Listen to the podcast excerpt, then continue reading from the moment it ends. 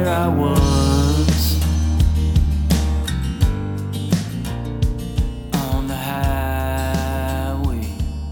Hey, all, greetings from the recording closet. Hope you all have had some wonderful adventures so far this year. I'm back from a great visit to Nepal, working with the amazing team at the Khumbu Climbing Center. Thanks again to Conrad Anker and Jenny Lowe Anker, and Pete Athans for the invite. Y'all can look back to episode one to the story of their mission, and stay tuned for some updates on projects here on the podcast. Anyway, happy now to tap back to conversation with Banff Award winning filmmaker Jake Norton. So happy that I reached out to Jake after finishing some work for Aspen Mountain Rescue in Colorado last fall, and ever so grateful to Jake that he made time for me at his office at Mountain World Productions. Hope you enjoy our conversation.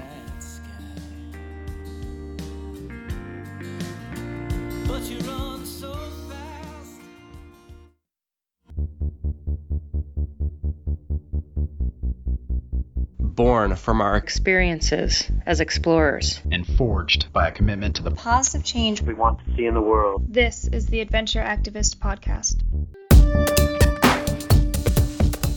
So I knew guiding really spoke to me. I loved how it got me out into these new places, but I, I didn't know exactly what route I would take through the mountains, but I knew those were going to be an integral part of my life and career. I got to make this meaningful. I've got to have a reason to tell my daughter that I'm gone more than just these pretty selfish reasons of, oh, I need a paycheck, sweetie, so I'm going to go walk under teetering seracs for two months.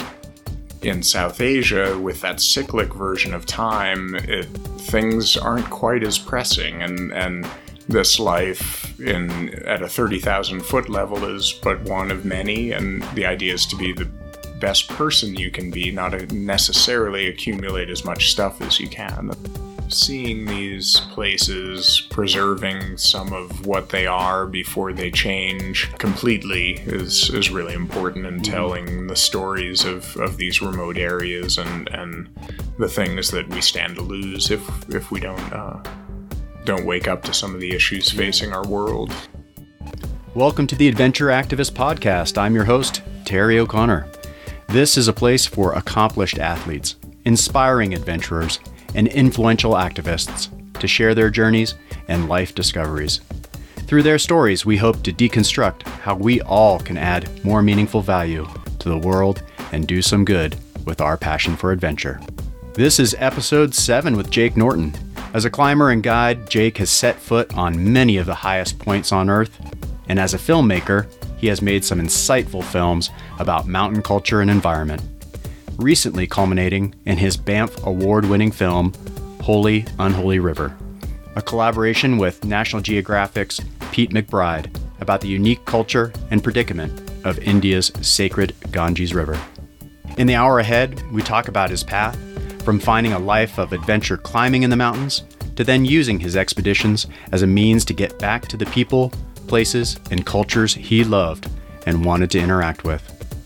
In our conversation, we visit Uganda, Nepal, and India, and touch on the inspiration for stories he would tell in photo and film. We find time to talk culture and have an engaging discussion of what it is to live a meaningful life from a South Asian perspective and how that can inform our own life choices. In the end, Jake offers some advice for the next generation of adventure storytellers out there. Enjoy!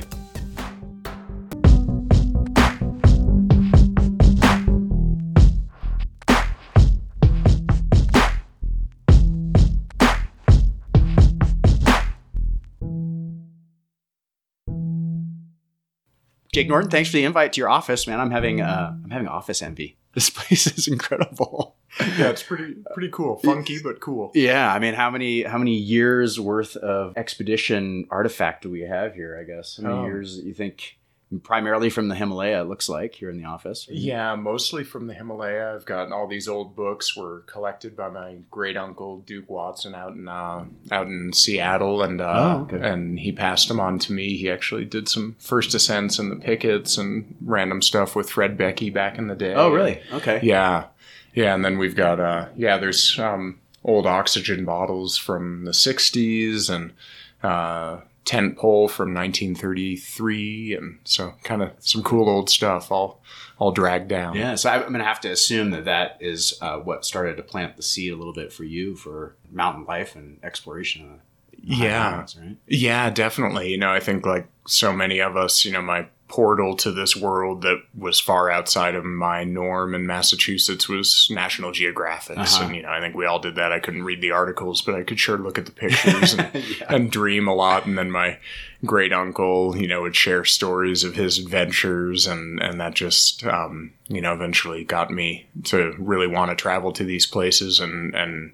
Climbing ended up being the vehicle that started getting me there. So was your great uncle a, a climber, an explorer, or just traveler? What a little bit more about him? Yeah, he was he was a neat guy. Uh, Duke Watson. He was um, a businessman by by trade, um, but he was 10th Mountain Division. Uh, um, Led the troops in the Apennines, and uh, yeah, got eviscerated by a mortar round and dragged himself back to camp. And tough, tough guy. And then uh, ended up finding his way to Seattle. Uh, helped found Crystal Mountain back in the day with Oh, Ed wow, really? Link. Yeah, yeah, and and. Uh, and worked actually in the um, wood and paper industry, and um, but but loved the mountains and got out and did a ton of great climbs. Uh, first ascent of uh, West Fury back in gosh 1940 something, and Yeah.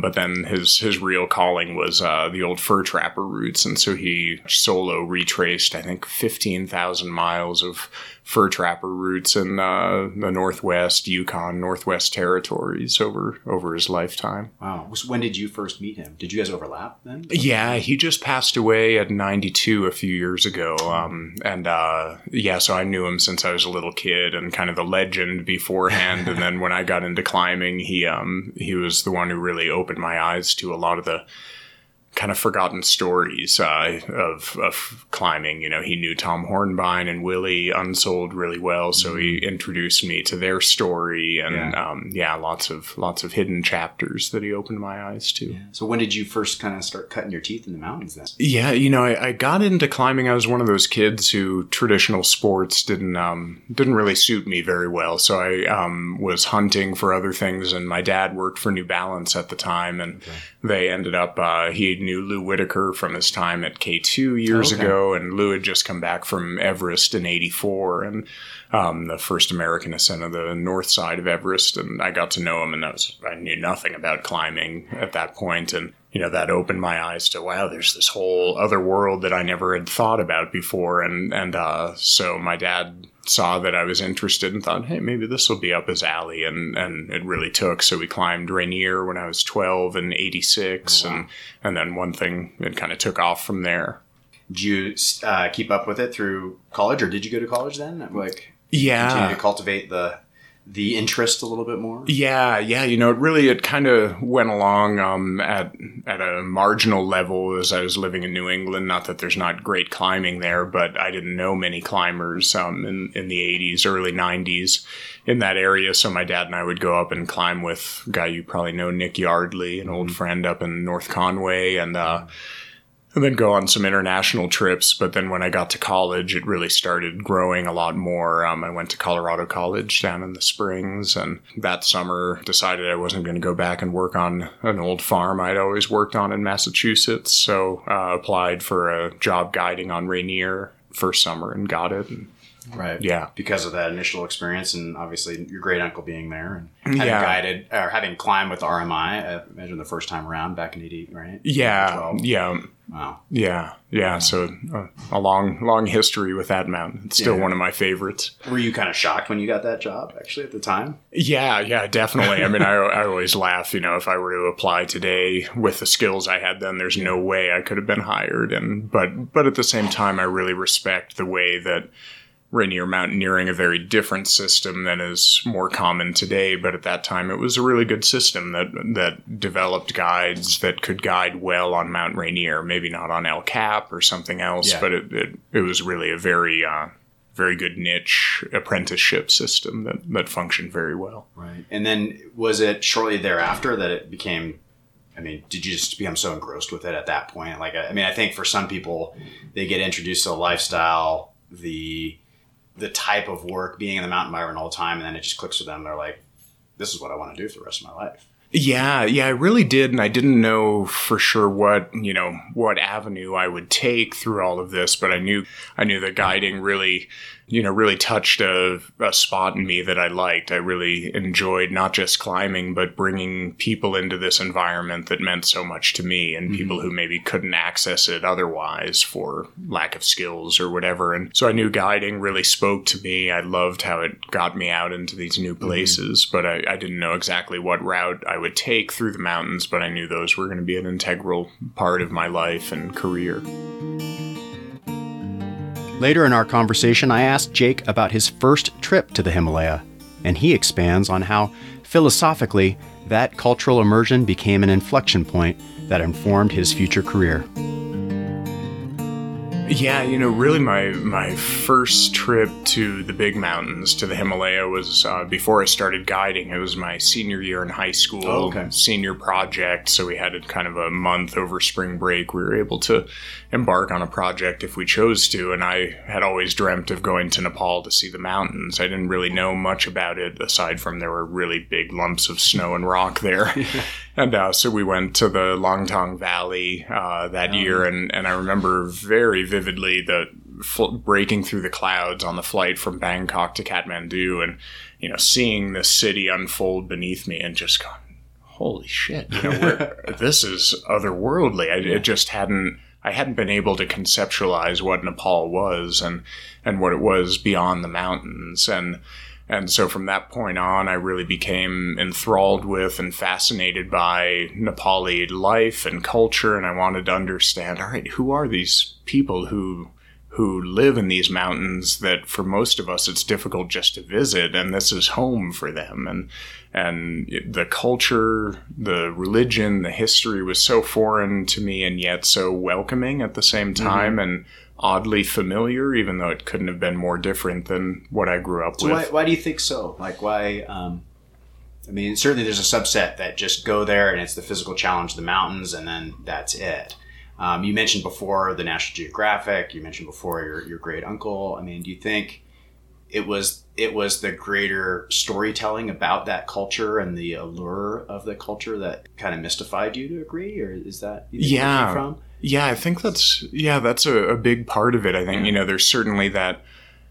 You know, I won't won't pretend there wasn't an I- idealism or Yeah. romanticism. You know, you get there and and you see only the good, or some people only see the bad. I saw Yeah. only the good at the start, but there was there was really a dichotomy that I still see in Nepal that I think a lot of people do in, in many places in the developing world that, that reflects interestingly on our society and what we come from and where we have in relative terms so much. We have everything we could possibly want and then some and yet for many of us our days are filled with with angst and a lot of unhappiness. And and you go to a place like Nepal and not to romanticize it certainly they your average Nepali subsistence farmer has plenty of tough days but by and large I would say their happiness quotient is is probably higher than the average person in Manhattan or in Evergreen. And and that fascinates me you know how how how we can in the US have so much and yet have so little and they can have so little and have so much. And and so I think that question really resonated with me and is that you know is that an aspect of faith? Is it an aspect for us of affluence and kind of mm-hmm. the affluenza so to speak? Yeah. or so I, I think th- those were really the questions that started bouncing around in my head as I visited with families who again had compared to me had nothing and yet had everything I mean, did you have that insight that early on when you were there at that senior project? Can you think of something that happened in Langtang at that time that kind of gave you an insight? Yeah, you know the the one thing. Uh, so a family that I remain close with, um, we actually just visited last spring with my kids. Took them to their village, a Tamang family from the district of Rasuwa, from if you know the the valley, the Trishuli Valley that separates Langtang and Ganesh. They were from a small town on the west side, over in the foothills of the Ganesh Himal, and they were all our porters on the trip. And again, I was so green with Nepal. I didn't know how the economy worked. We didn't really know anything about about Nepal aside from where it was. And and again, seeing this this family. So it was a dad, uh, the three sons, and then some cousins. Who again were were dirt poor. I mean, they they had and still have very very very little, and yet there was a closeness and a bond and a and uh, a kind of deep, profound, just contentment. Uh, you know, again, trying not to idealize them, but there there was a contentment that I hadn't seen much in my experience in the West, and um, and that really struck me and and made me want to understand more, and then and then also just the the amazing weave that is the Nepali interface of culture and religion and landscape and philosophy and history um, just really, really touched me deeply and made me want to understand more and, and see what I could learn. It's hyper stimulating. I mean, it's yeah. yeah. it hits you on all levels. Yeah. between the congestion of Kathmandu to the beauty of the high Himalaya to just the sanctity of of the village life, and then to see their hardship and their load carries, and then just the the giggles and the laughter through all that. was- Yeah. I mean, for me, it's, that was probably my first impact. Like, man, these people are just smiling through some serious hardship Yeah. and then the you know the the Ke Garne lifestyle, Right. Which for those who don't haven't been to Nepal, it's kind of like their way of saying, ah, well, you know, it's the way it goes. Yeah. and uh, their ability to brush off just everything. Uh, it's yeah, it's really it does make you question. Well, certainly what you're complaining about back home and what Yeah. you're worrying about back home. Yeah, yeah, and I and I think you know the Ke Garne lifestyle. I've always thought about that as well, and I think without knowing it, that was something that I hadn't put my finger on yet. That mm. that did strike me that first trip, and now looking back, having gotten to know Nepal a lot better and studied a lot more, you know, I really feel so much of that is the fundamental difference between most of South Asia and the West that strikes people either positively or negatively comes Yeah. down to this concept of time where we're so linear. Everything, you know, we've got one life to live. You got to make as much money, buy buy the biggest house, so on and so forth. Go to the best schools, and and yet in South Asia, with that cyclic version of time, it things aren't quite as pressing, and and this life in at a thirty thousand foot level is but one of many, and the idea is to be the best person you can be, not necessarily accumulate as much stuff as you can. And Yeah. and and I think that's both a blessing and a curse for Nepal. I mean, I saw it after the earthquake, where on the blessing side, people were able to just say, "Hey, Ke Garne, you know, earthquakes happen." Lack of emotional distress, as much as you would Yeah. think would be commensurate with the level of catastrophe that just occurred. Yeah, yeah. I remember talking days after the earthquake to Dave Morton and Thame and, and saying, you know, how are people holding up? And he said, you know, it's it's classic. You know, people their houses are gone and they're like, Oh, Dave, die, I lost everything. You want some tea?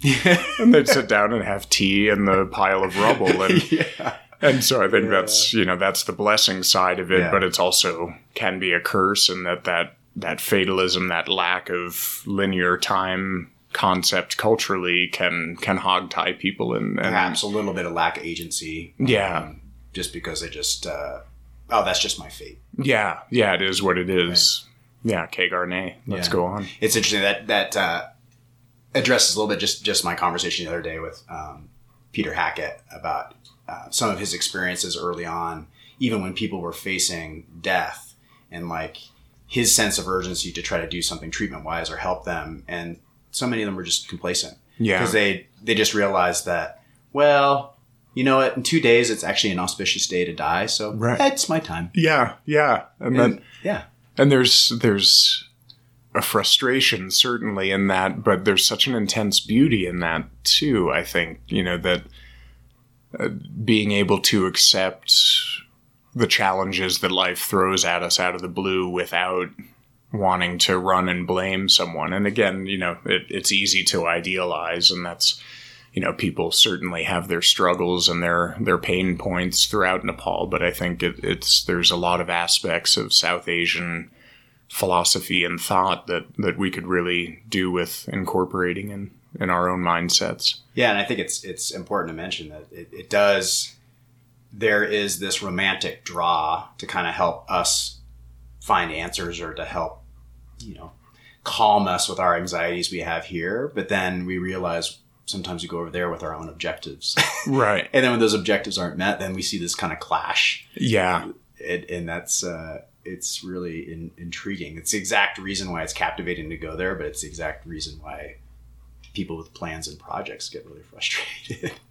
Yeah. Yeah. and it's interesting to see that. I mean, I haven't gone on as many expeditions as you as you have, but it's really interesting to see those individuals from Western culture that can embrace that and embrace it as actually part of the trip, right. and the other ones that are absolutely driven just crazy by it. Yeah. It's just crazy making. Yeah, yeah, totally. And I and I, I kind I love seeing both aspects of that when I, you know, when I take people over, I always I always, you know, give them that caveat. I'm like, you know, this is our itinerary, this is our schedule. We're supposed to be driving to Siabru tomorrow, Yeah. but you know, it could take five hours. It might not happen until Thursday. Who knows? You know, but let's just enjoy what whatever happens. comes at us. So how how big of a gap of time was there then from? Um, so you were was a senior in high school? Yeah. So '92, spring of '92. until you had the opportunity to go back um, as a as a guide. Then was that the next Uh, time, really, or was there a earlier time? Yeah, so after that first trip, again, Nepal had hooked me and fascinated me, and I, I didn't know why, but I knew I needed,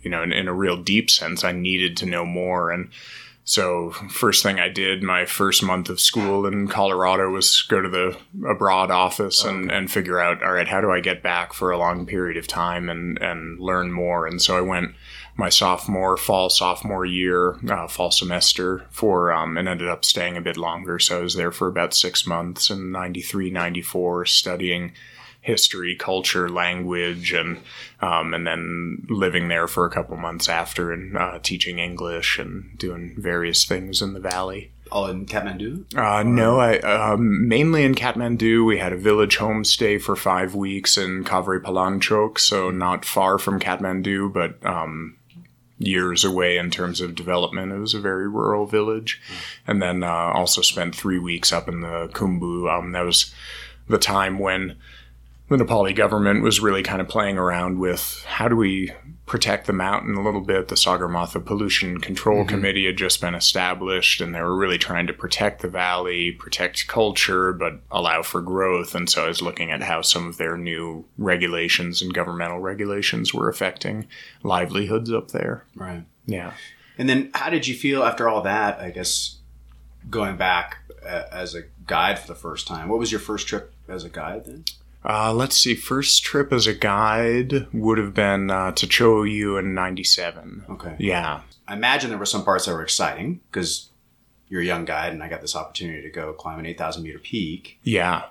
But was there a component that seemed a little disappointing to you too as a guide? Because you you obviously vested all this time when you're younger in an undergraduate and you're actually really immersed in the culture, and then now you're on this you're on an agenda. You have an itinerary, and I'm sure there was even a sheet of paper that said what we're planning on doing on day one, day five, day ten. Yeah. Was that a tough thing for you to reconcile on your first trip as a guide there? Yeah, it definitely was. Um, you know, because for me, Nepal had become so much more than the mountains, and you know, not that i didn't still care and don't still care about climbing these peaks, and but really more than anything else, the mountains had become an excuse for me to get back to the people, places, and cultures that I loved and wanted to interact with, and often when you're guiding, you know, you don't really fully control the narrative. And so I wanted my clients to to be as fascinated by it as I was and really engaged. I'm like, no, let's go down this cool alley in Kathmandu. And often they'd be like, no, I don't, you know, there's poop everywhere. I, don't could get wanna- sick down there. yeah, yeah, and, and I'd be like, "No, it's safe. This, you Yeah. know, come on, let's just embrace it." And and so I had to leave some of that um, at the door and learn how to do that while still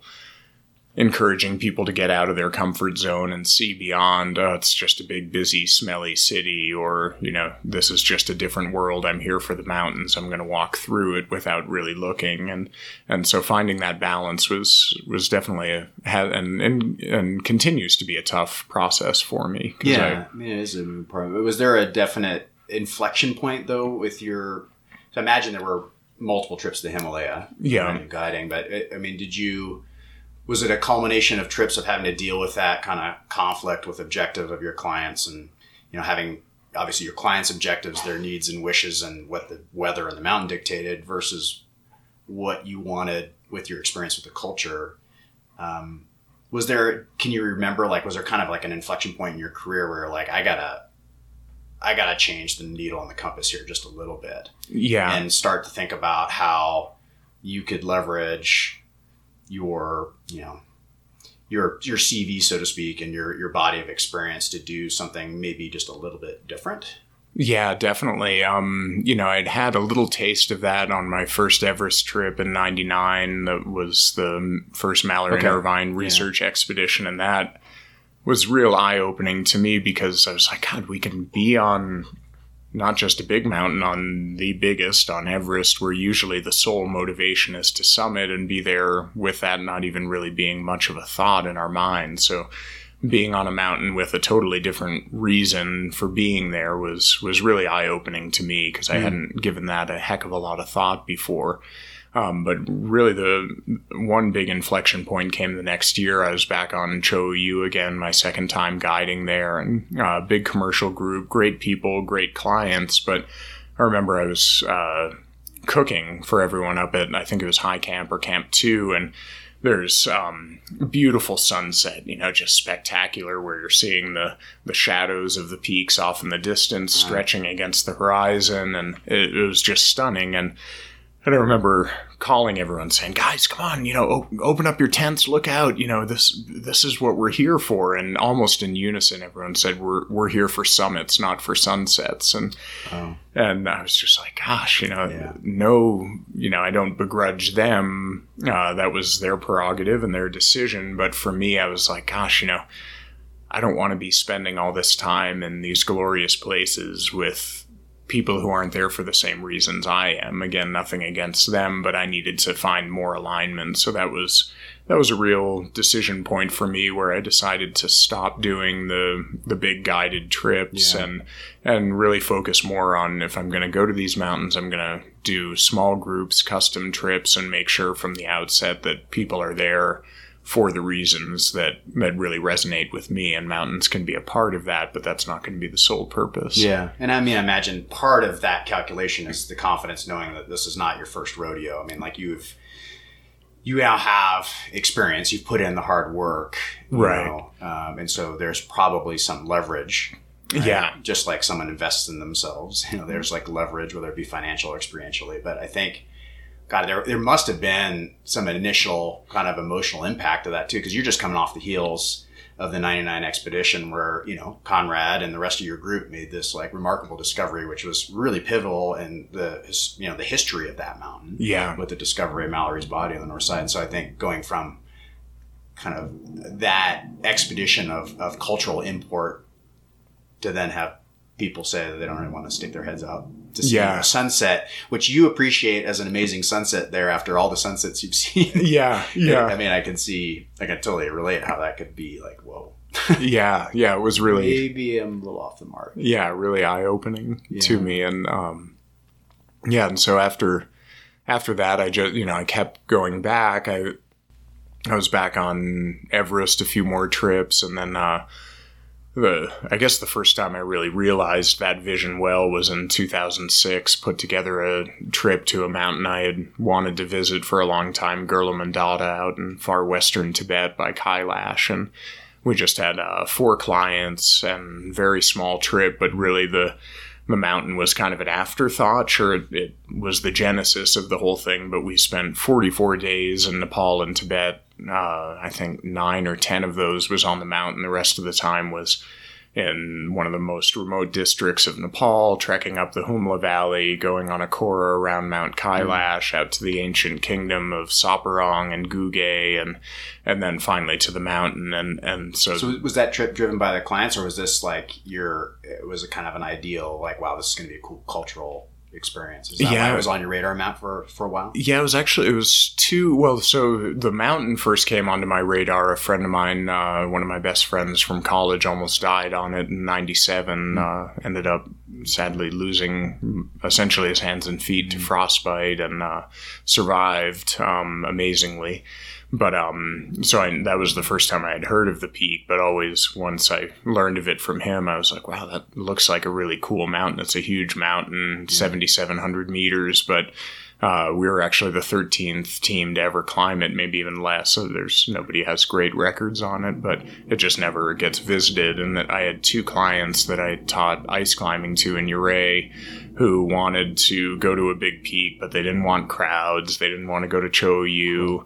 And, uh, and I was like, well, this, you know, it doesn't have the cachet of an 8000er. It's 7700, but that's darn close. And we can have a really cool experience if you'll let me, you know, just trust me to, Yeah. you know, to build something that's, that's bigger than just a climbing trip. And, and they, were- they were great. They were game. And, and we, you know, saw a lot of a part of the world that, um, that at that point had not changed much in hundreds and hundreds of years. Yeah.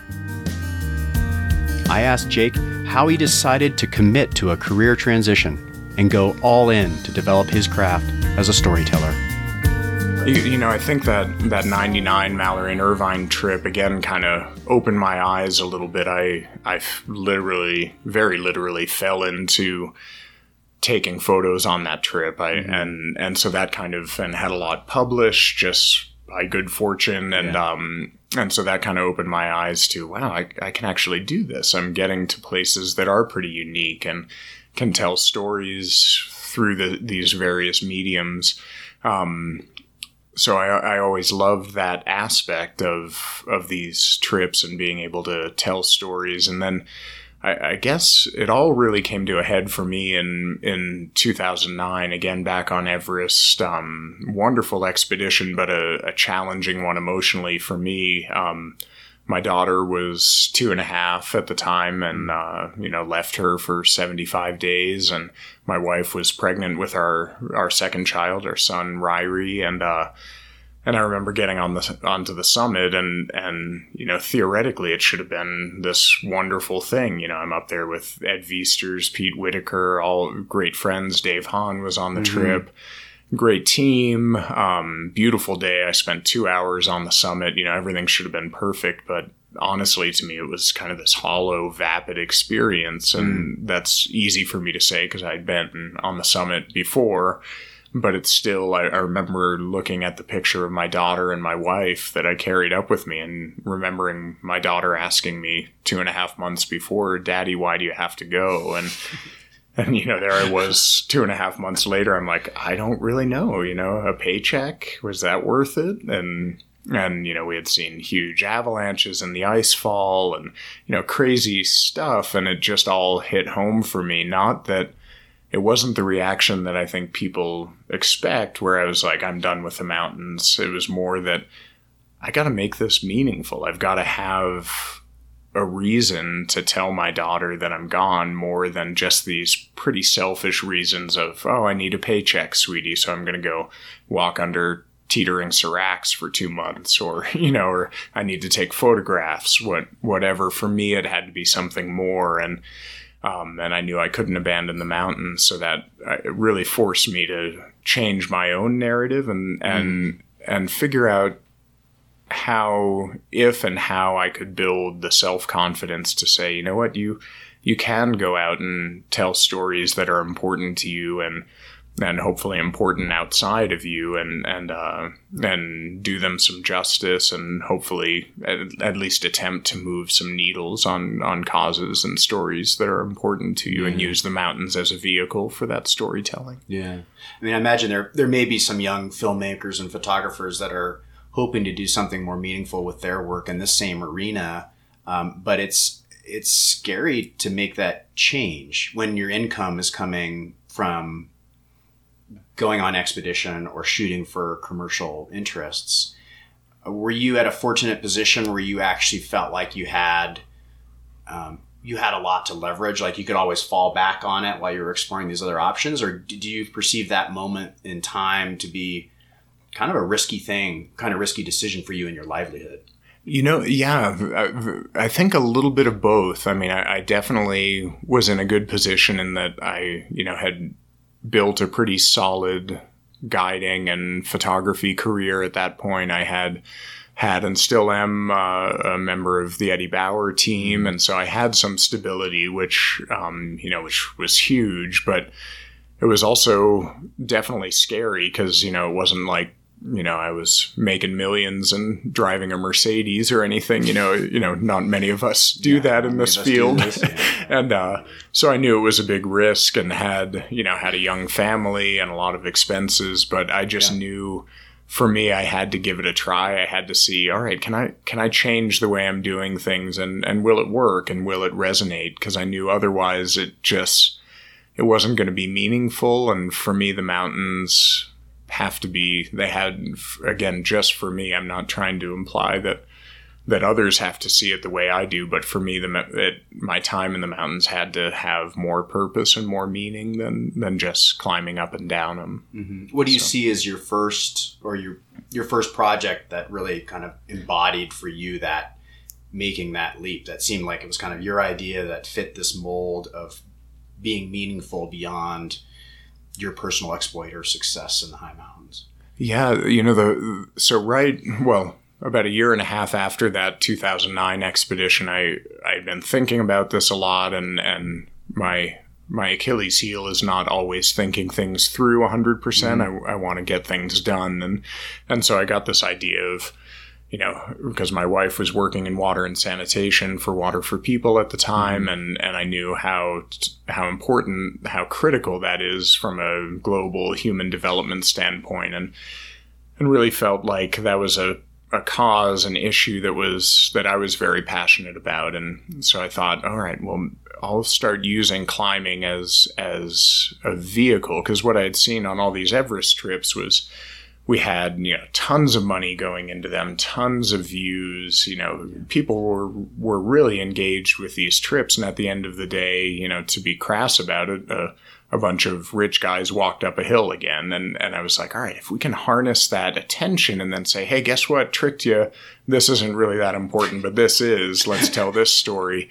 Um, then that that would be successful to me. And so the Yeah. the first trip I did on that front was uh, to the Ruwenzori Mountains in in Uganda, um, and uh, and it was great. It was one of the most miserable trips physically I've been on. It rained almost every day. Um, you know, we were up to our our mid thigh in mud. Um, it was just brutal, and yet at the same time, it it was we were all there to climb for something other than us. We were raising money for Water for People and helping them launch a big campaign in Rwanda uh, called Everyone, where they were really changing the development model in water and sanitation, and and uh, and we had the CEO of Water for People with us. So it was it was just a really great expedition, and and it ended up working pretty well. Um, I think we raised thirty some odd thousand that time, and and, and progressed from there. And so did Water for People help you kind of just just leverage the platform for that project? Yeah. largely because it was for them. Yeah, yeah. So they helped get the word out. Um, I did a lot of, you know, grassroots work. Uh, my wife did, and another friend of ours. And um, so, yeah, yeah, it was great. Um,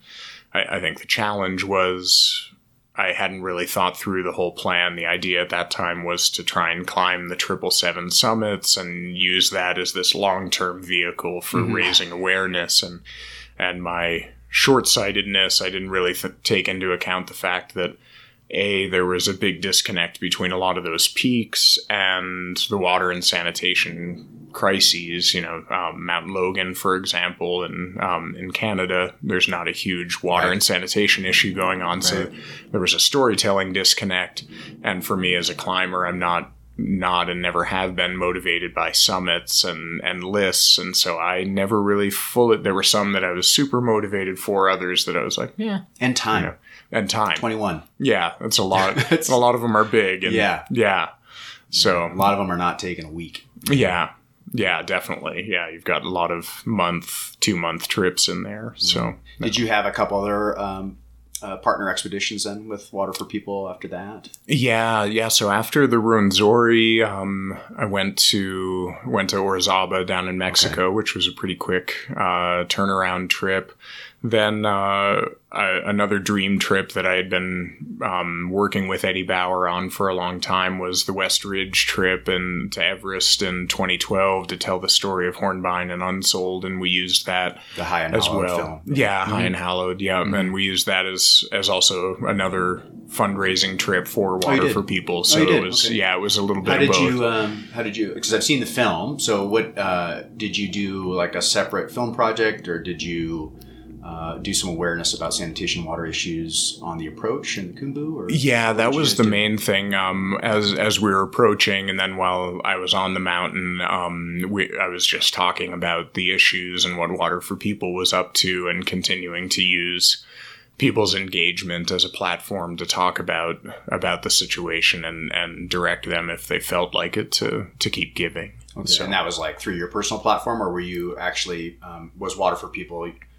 Did you provide a film for them, or was it just like dispatches? Or Yeah, it was just dispatches from the field. Eddie Bauer was great and really helped push uh, push that as as you know as, a mouthpiece for us as well. Um, But there were we were so busy filming and photographing for High and Hallowed, there wasn't much uh, much energy left to shoot anything else. So yeah, yeah. But I mean, I, I think it's. It's- I mean, did did Water for People feel like that was a value for them? I mean, did it raise some money for them? Yeah, yeah. When it was all said and done, after what two years or so, we had raised a little over three hundred thousand for them. So it was, you know, not not Yeah. the couple million I'd hoped for initially, but oh, still a, a good raise. And Still, I mean, I think it shows like again, like you said, you did like leveraging the uh, the kind of the allure, the mystique, the visual kind of engagement of something like the Everest region yeah, um, for another cause. And I think the other interesting thing about that model is a lot of people do have that struggle of like, okay, how do I create? How do I mesh this this one film project or this one climb I want to do?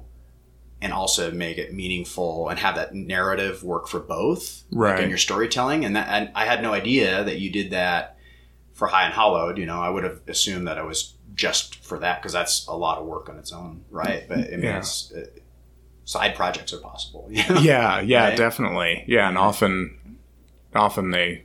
Yeah, they find a life of their own within the uh, the overall project, and Yeah. yeah, and uh, yeah, and it was after that Everest trip that um, and and the film High and Hallowed, seeing that oh wow, actually I I can shoot video too. This is working, and it was the first film I had full film that I had really been a part of and an active Oh, is that right? part of. Okay. Yeah, I had shot before and been a part of, you know, still photographer for a lot of film projects, but I had never really actively shot motion before or gotten involved in in telling a story from start to finish and and uh, still didn't have a great deal of confidence in it, but knew that this idea of the triple seven summits wasn't resonating fully with me. It wasn't didn't really fully have legs, but I still wanted to keep telling the water story. But I, I, I also wanted to tie mountains to the water crisis and the water issues that are faced all over the world.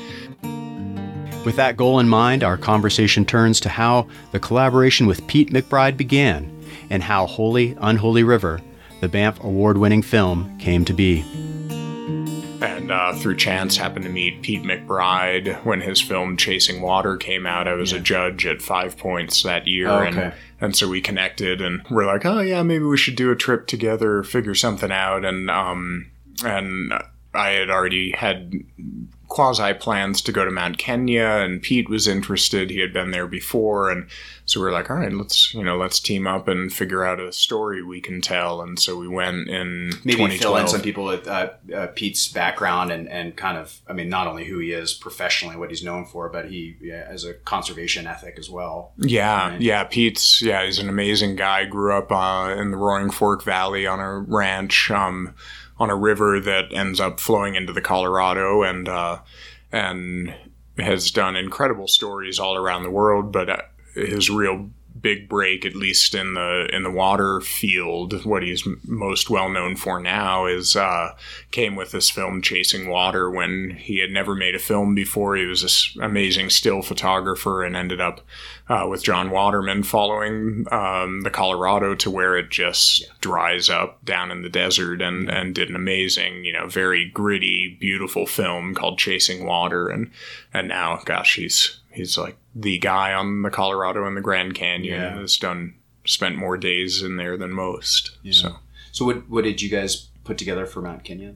After that? Yeah, you know, as as Pete and I, as our projects often go, we um we didn't have a fully we didn't have a concrete plan going into it. We knew that Kenya truly is a water tower in East Africa. Um, it and its surrounding mountains are incredibly important um, and supply some estimates say up to 70% of Kenya's fresh water. So incredibly important, but we didn't know exactly how that story was going to come together. So we, we went to Mount Kenya, um, shot the heck out of it, tried to climb it, got, uh, got stormed off just below the summit, um, which actually played in because later on, as we went up to the Samburu lands up um, in Samburu National Reserve, talking to the elders there, they were they were talking about the the belief of Ngai, the the god who dwells in in Mount Kenya, and being associated with water and a lot of the connections, and uh, and so we were able to put together a. a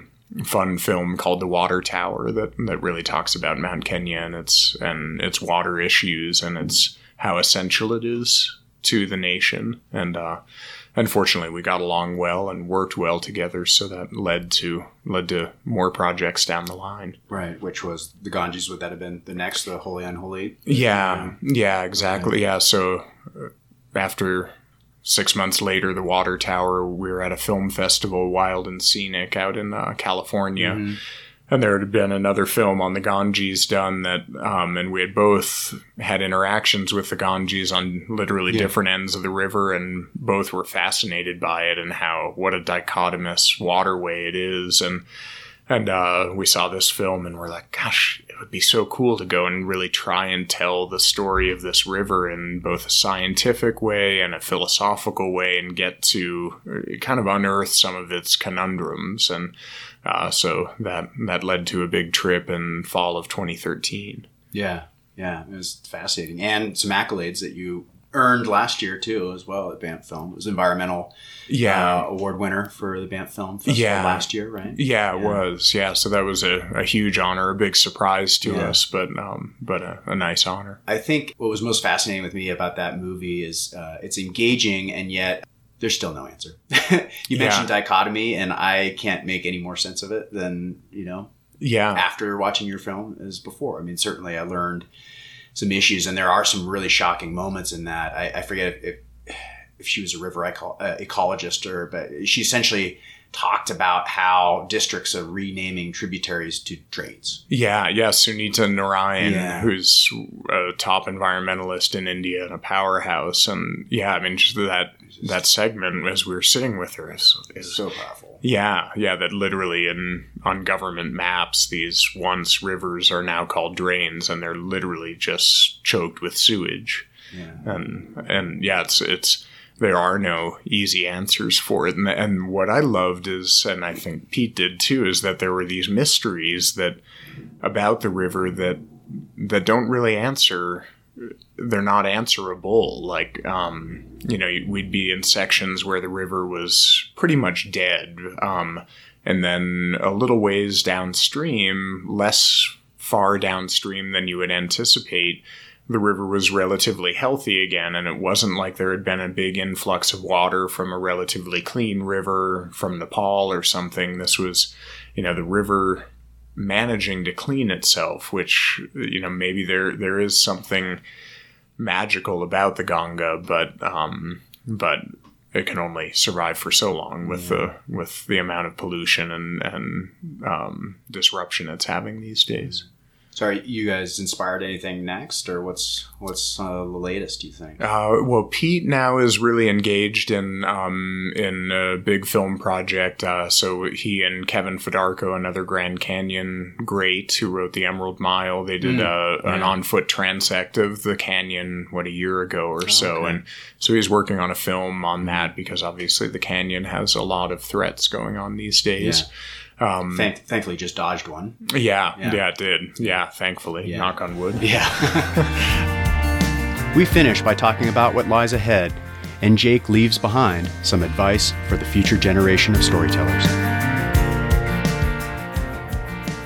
I'm I'm just always looking to find engaging new stories, uh, preferably in the Himalaya, because that's that's where my heart always lies. And and uh, back to that trip, Gurla Mandhata in 2006, when we trekked up the Humla Valley, that was incredible. It's so and especially then it was so far out there in Nepal, but there's another valley that goes off just before the Tibetan border and kind of parallels it called Limi Valley.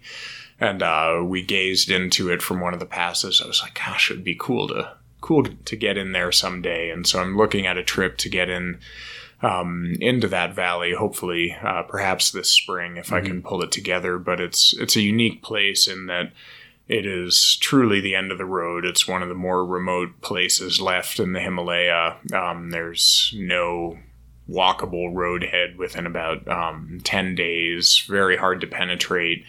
Um, it's got a very traditional Tibetan culture, a little bit of, of infusion from from the Southland. So you've got a very small population living in very rustic conditions, and yet roads are starting to poke down from China, and the salt caravans are now carrying cell phones and Gore-Tex and you know knockoff North Face and all different different things, and so it's changing super fast, very drastically, and it's also an area that. Um, my understanding is some of the most rapid glacial recession is happening in that overall massif of Gurla Mandhata and the surrounding peaks. So it's it's an area. There's a big uh, glacial lake that partially burst and almost took out an 11th century Gompa. Um, Back in 2011, I believe it was, hmm. and so there's a lot of issues uh, being faced up there. So I'd love to And like likely to be some good oral history. Yeah. into. Yeah, definitely. And hmm. that, you know, and to me,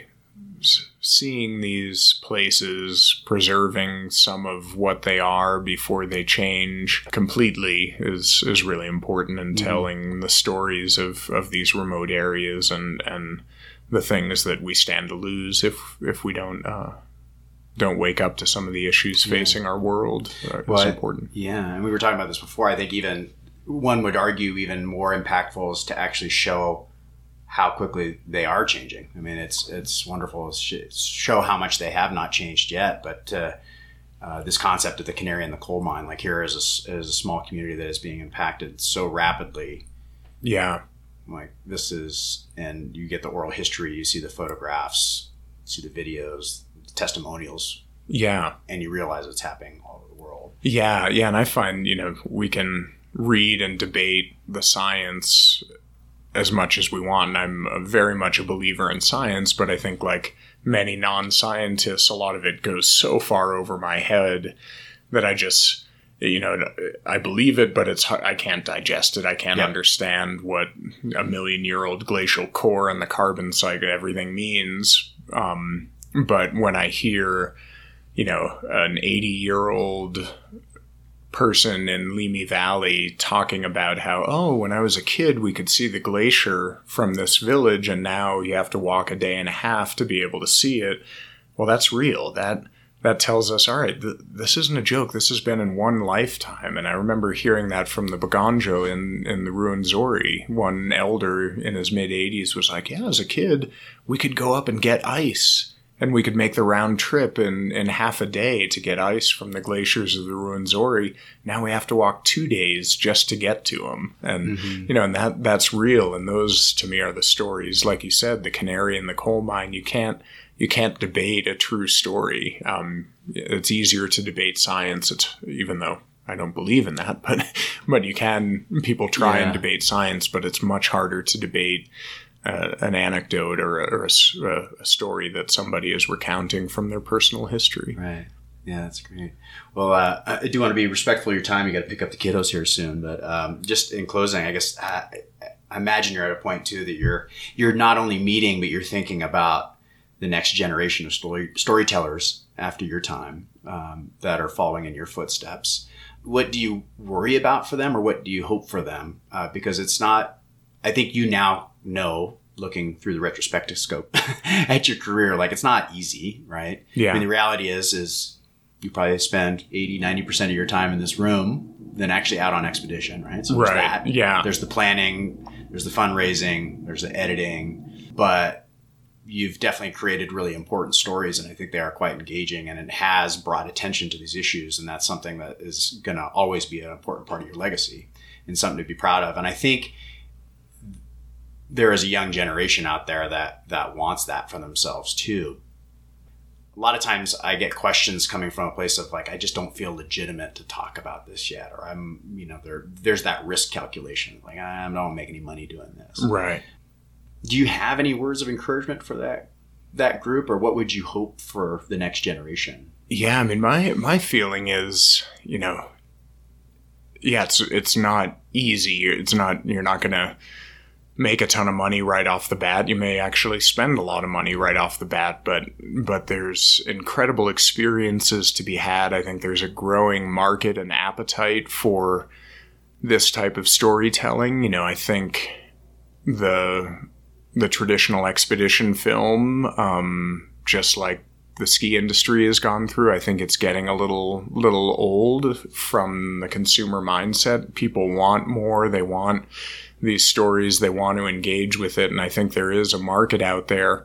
And so I would encourage people, you know, get get that idea and, and go for it, and don't be so married to it that you can't let it adapt as it goes along. But but what I've found too is that doing this engages in it in, engaging in it opens you up to this whole new audience and and has also driven a lot more work my way tangentially. It's not always a direct connection so most of my films I've made only a few pennies or lost a lot out of but it's led to other work that has helped pay the bills and and you know I think that's that's the way the game works and um but it's it's incredibly important to tell these stories and and engage and and spread the things that we're passionate about and the the messages that we all need to tell because we're seeing them out there in the hills all the time. Yeah. we need to share them. Yeah, I'm preaching to the choir over here. Yeah, yeah. So thanks for doing what you do, and we'll certainly I'll share your work up to date uh, on the site, and hopefully we can inspire some other people. Yeah, next well, thank you. storytellers. Well, this is awesome. Yeah, it's great to I, I hang out love meet you. I love what you're doing. Keep it up. Thanks, Jake.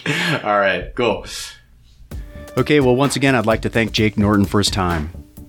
To learn more about his amazing body of work, check out mountainworldproductions.com, follow him on Instagram at mountainworld, or on Twitter at Jake Norton.